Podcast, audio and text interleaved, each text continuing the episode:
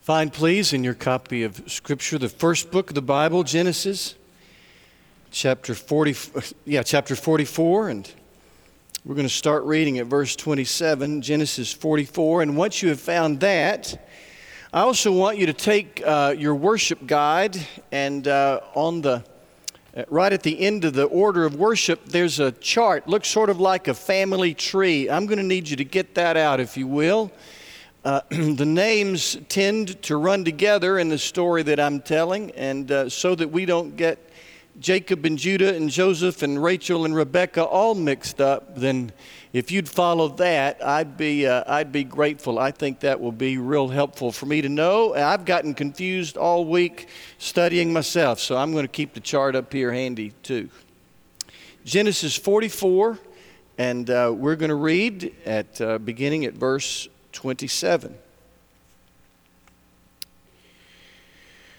Your servant, by the way, this is, um, this is Judah speaking, and, and it, this, this first reading might not, might not make a lot of sense. I think it, it's going to come to make sense, I hope, as the morning goes. But this is Judah speaking to his brother Joseph. Now, he doesn't know that's Joseph.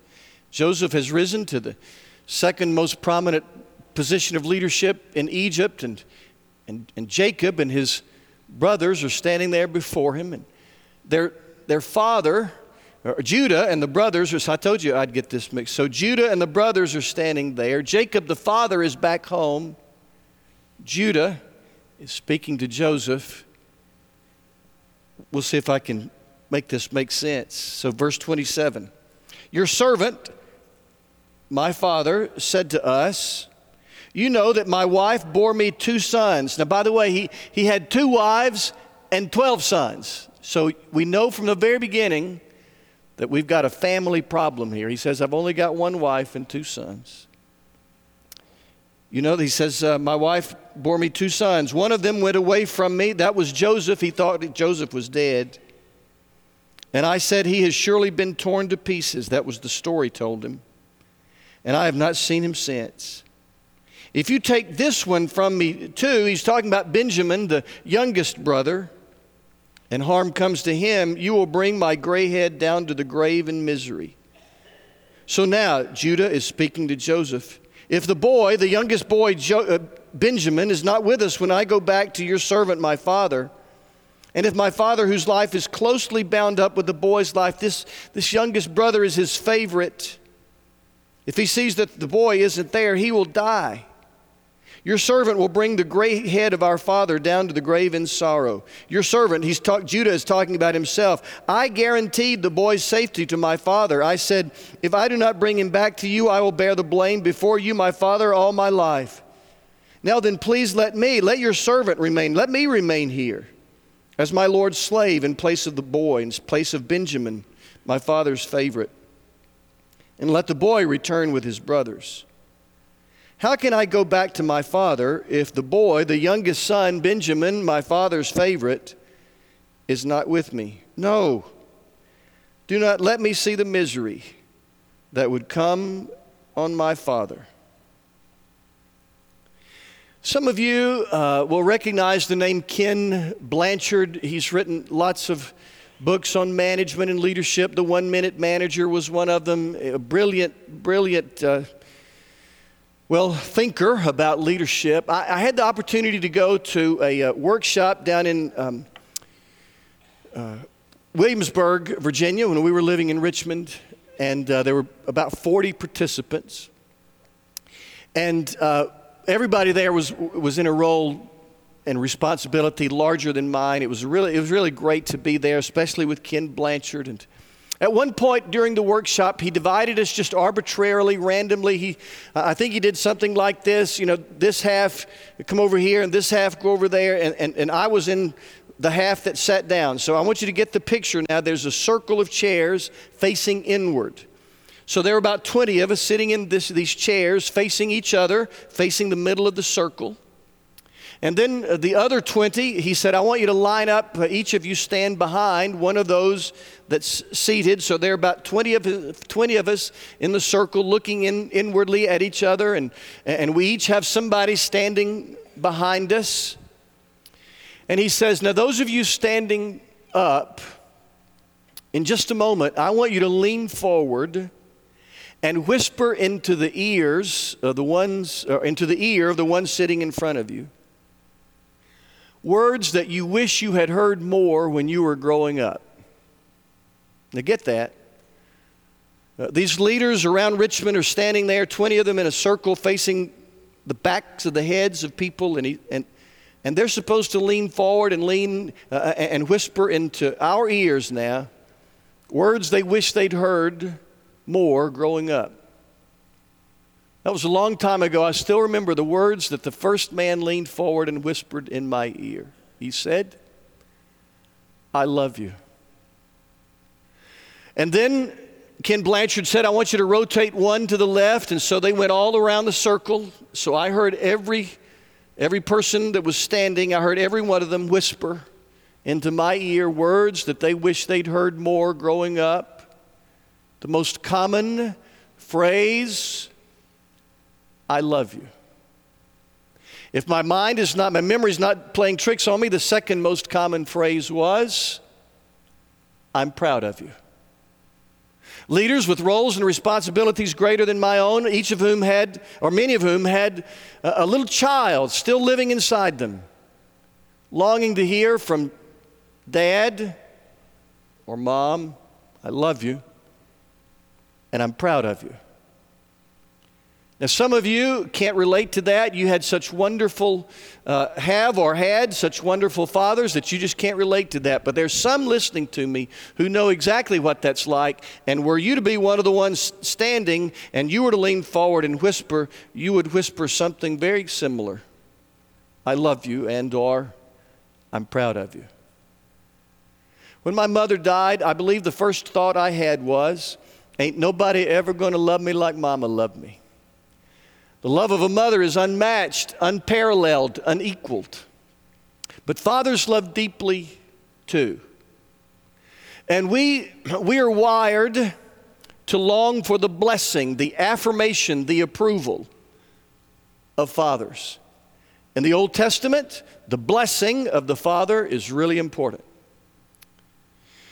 In the Middle Eastern world, it is still far more important in, in, in, in open and formal way, but even here in our culture, the, the, the, the, approval, the applause, the affection of dad, the blessing of the father is really important. We're wired like that. Which brings us to our, our story. So get that bulletin out, and I want you to look at the chart because I'm going to go over it real quick. All right? Isaac and Rebekah are at the top. They have two sons, Esau and Jacob, and there's a line from Isaac to Esau because the Bible says in Genesis 25 35, Isaac loved Esau and Rebekah loved Jacob. So Jacob grows up knowing that his brother is his father's unquestioned favorite. Jacob married two wives, which was not um, unheard of in that day, was not frowned upon in that day.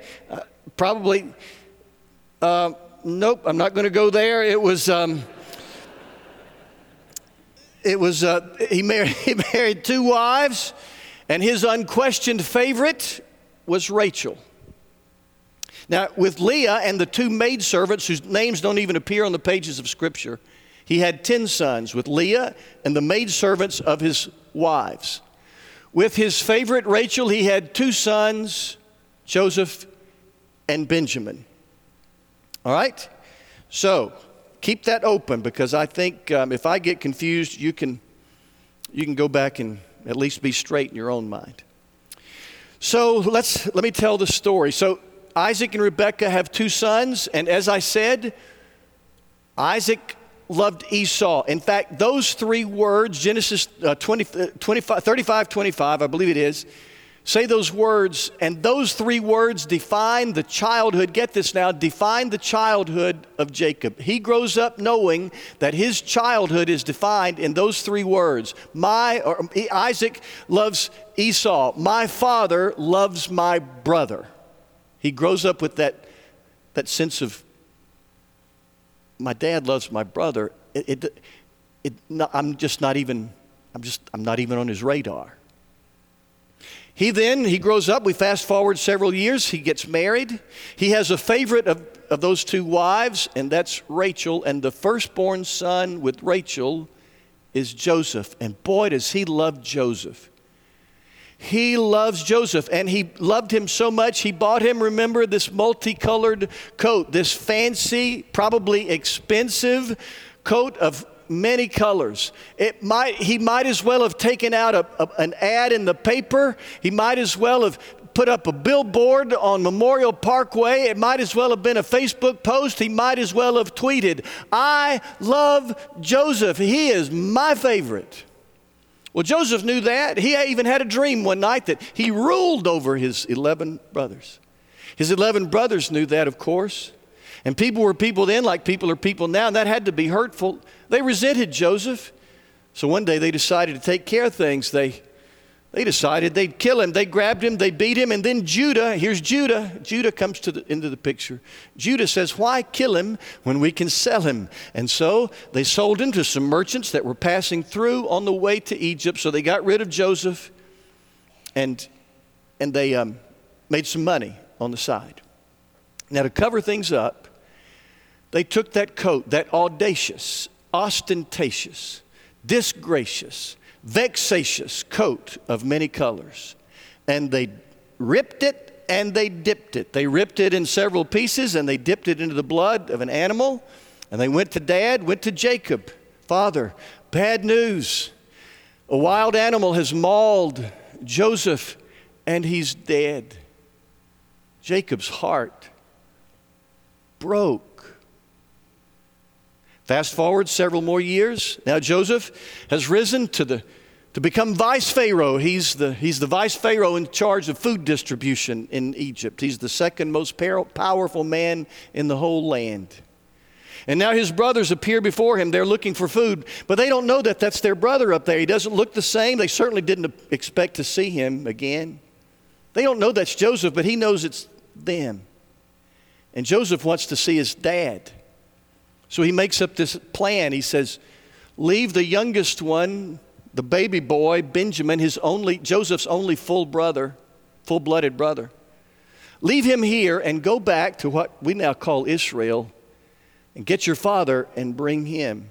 And this is where the text that we read a moment ago comes in. Judah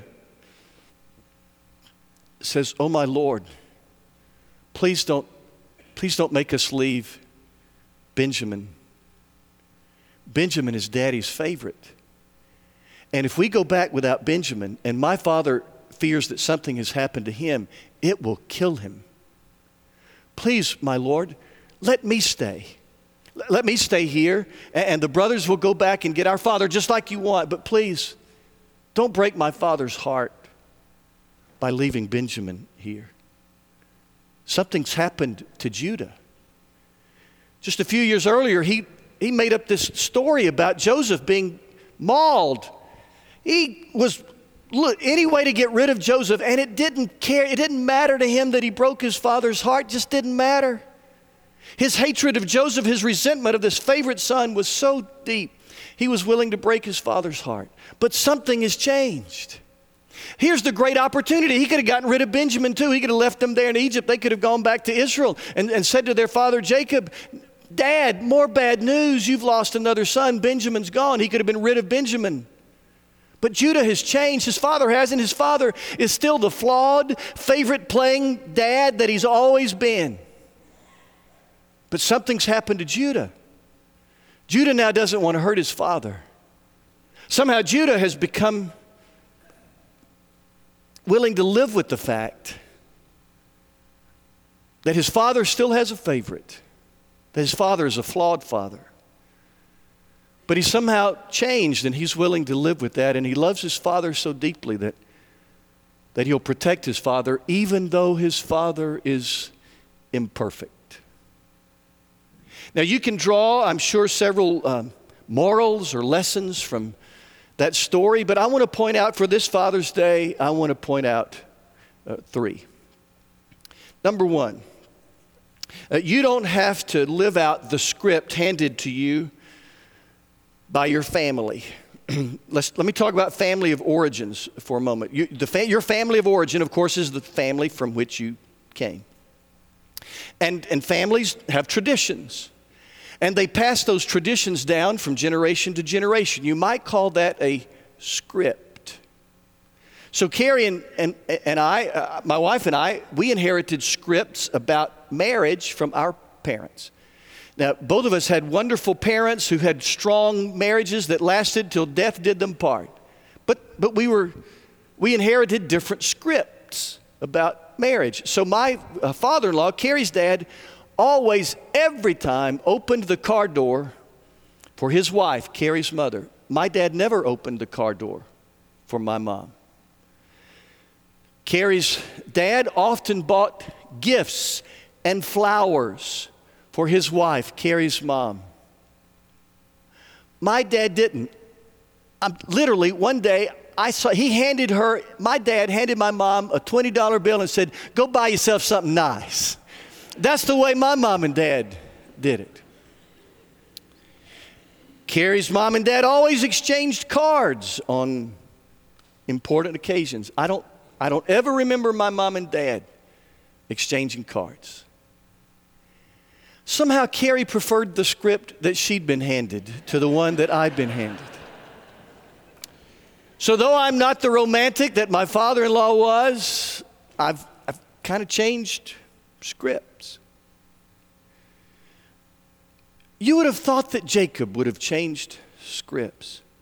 He grew up in a home in which he knew that his childhood would, was defined by three words Isaac loves Esau, my dad loves my brother. Knowing the pain of that, people were people then like people are people now. With knowing the pain of that, you would have thought that he would have been very careful not to show any favoritism. But he didn't. Everybody knew that Joseph was his favorite, and then when he thought Joseph was dead, he transferred most favorite son status to Benjamin, and all his brothers knew who daddy's favorite was. You've been handed a script and some of those scripts are, are wonderful, the traditions and the family traits. Some of them that you pass from generation to generation are admirable, they're beautiful, but not, not all scripts that we inherit are, are wonderful. Some of us, some of us in this room inherited a script of abuse. Some of us in this room inherited a script of neglect. I don't think anybody intentionally passes that script on, but we do it unwittingly, unknowingly, just without thinking of it. I don't think anybody ever woke up and said, My dad abused me, so I'm going to abuse my children. I don't think anybody ever woke up and said, My, my mother neglected us, I'm going to neglect our children. But it's just so deeply ingrained in us. It's just so much a part of us. It's part of the script that we inherited. And sometimes those bad things get passed from generation to generation. But you don't have to. You can break it. You can be the end of the chain. You can choose not to follow the bad script now, some of you again are thinking, man, the only script I got was wonderful. I'm just trying not to mess it up. But some of you know what I'm talking about when I say you inherited a bad script, but you don't have to follow it. You can change. By God's grace, you can be the end of the chain, and the bad script can end with your generation. One, you don't have to follow the script uh, that was handed to you. Two, you don't have to let the one who let you down drag you down. You don't have to let the one who let you down drag you down. A friend of mine I spoke with recently and who gave me permission to tell this part of the story spoke of a difficult uh, childhood. My friend did not have a nurturing father. He, the father was not abusive in the way that we tend to think of abuse, but he was not affirming and he didn't give the kind of blessing that we're wired to need and long for. There were no attaways, no I'm prouds, no I love yous. And so, under the careful direction of a counselor, my friend said that's important that you know, under the careful direction of a counselor, he sat one day with an empty chair because his father was no longer available. So he sat looking facing an empty chair and had a conversation with his dad. He went back to the childhood to say some things that, that, that he needed for his dad to hear.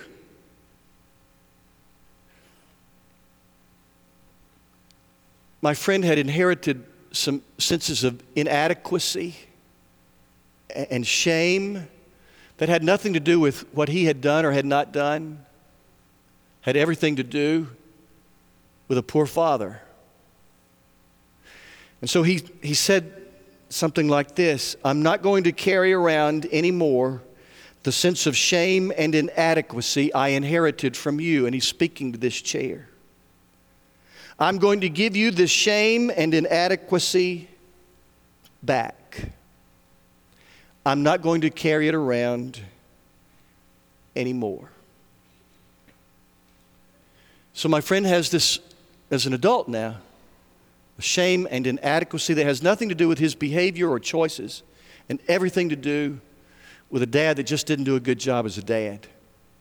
And so he says, You know, this is re- this shame, this inadequacy, it's not mine. So I, I'm, I'm not going to carry it around anymore. I'm going to give it back. Some of us may need to have a conversation with an empty chair.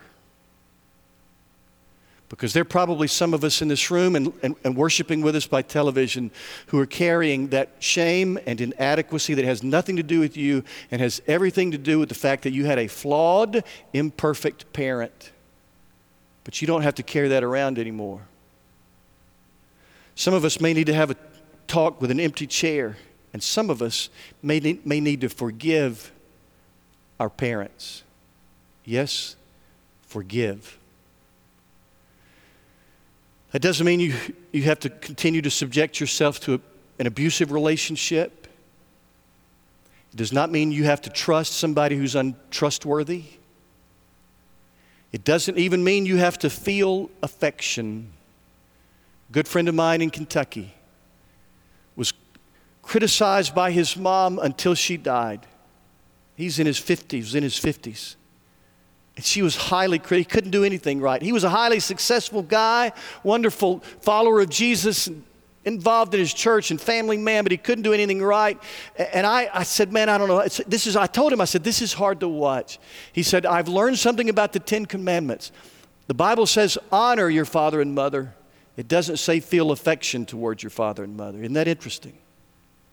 He said, I, I can't feel that affection that I want to feel. But I honor her. He said, I, I treat her with respect and gratitude and honor. I treat her with honor, even though I don't feel that affection that he, he said I would love to feel. Some of you may not have the ability to feel warm fuzzies toward flawed parents, but you can, you can treat them with honor, and you've got to, you're going to have to forgive them.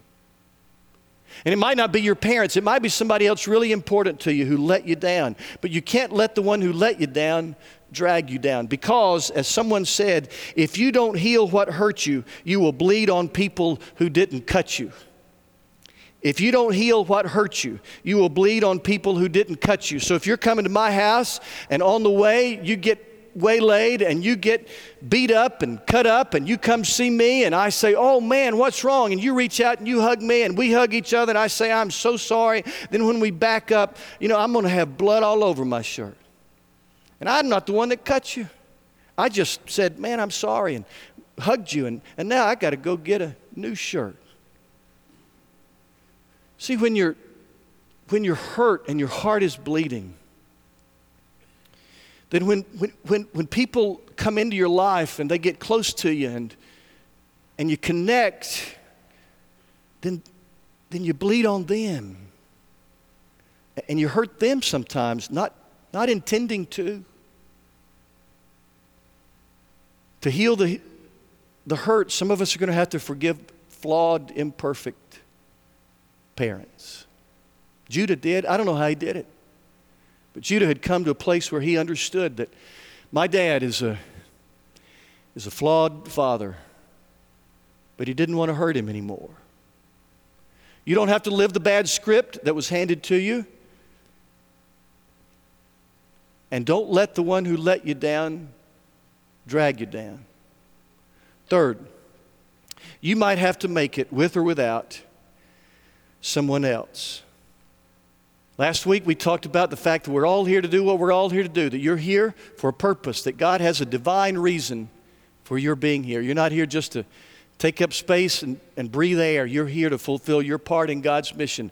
And you might have to fulfill that part in God's mission without the applause and the approval and the attaways of someone really important to you. I learned this phrase, wowza, W O W S E, with or without someone else, from a lady named Laurie Beth Jones, who she said she was trying to start a company on her own, and every time she'd go to a bank, she would get turned down, and she would leave the bank and she'd say to herself, wowza, with, with or without someone else. I'm going to start this company, she said, with or without someone else. And somebody here is going to have to fulfill your part in God's plan. You're going to have to do what you were put here on earth to do without the applause of your boss or your peers or your spouse or your parents or somebody whose approval and affection and applause would mean so much to you. But you might not get it, and you're going to have to fulfill your place in God's plan without him or her. You know, Laurie Beth Jones, this book, she wrote it, it's not a Christian book, but she said, where I got the wowza idea was from Jesus. Because she said, in his ear were always these voices of dissent and distraction and discouragement. But he still did what he was here uh, to do. The Bible says in Luke 9 51, Jesus set his face to go to Jerusalem. With a chin like iron, he set out toward the cross. Despite the dissent, despite the discouragement, he set out toward the cross. The Jews dismissed him because he didn't live up to their idea of a Messiah. His family disparaged him. At one time, even saying he's out of his mind. His brothers disbelieved him. Peter denounced him because he was always talking about death, and then Peter denied him. The religious leaders demonized him. And when his death was imminent, his best friends deserted him. And yet, Jesus had set his face toward the cross and he stayed the course. When his people, when his people dismissed him and his family denounced him,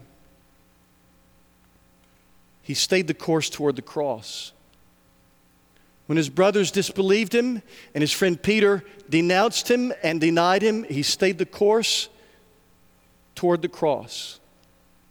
When the religious leaders demonized him and his best friends deserted him, he stayed the course toward the cross.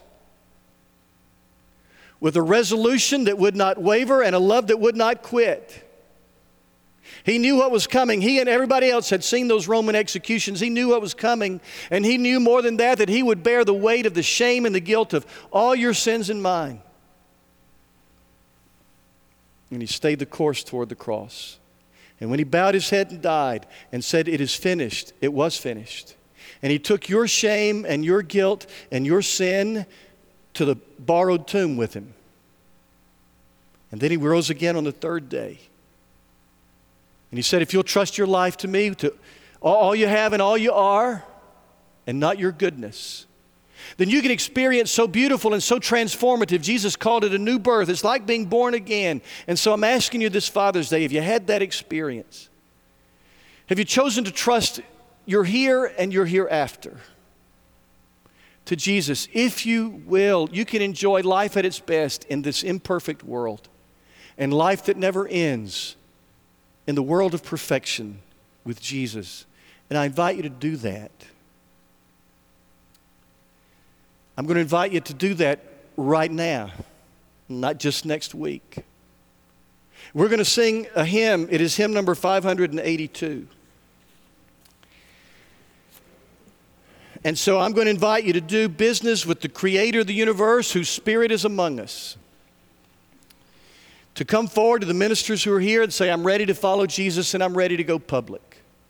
Or to say, I'm a follower of Jesus already and I've been worshiping here and I feel at home here and the Spirit of God is prompting me to be here officially and I want to be officially a part of the church. We sing not just to wrap the service up, but to, to welcome you. So would you stand and let's all sing?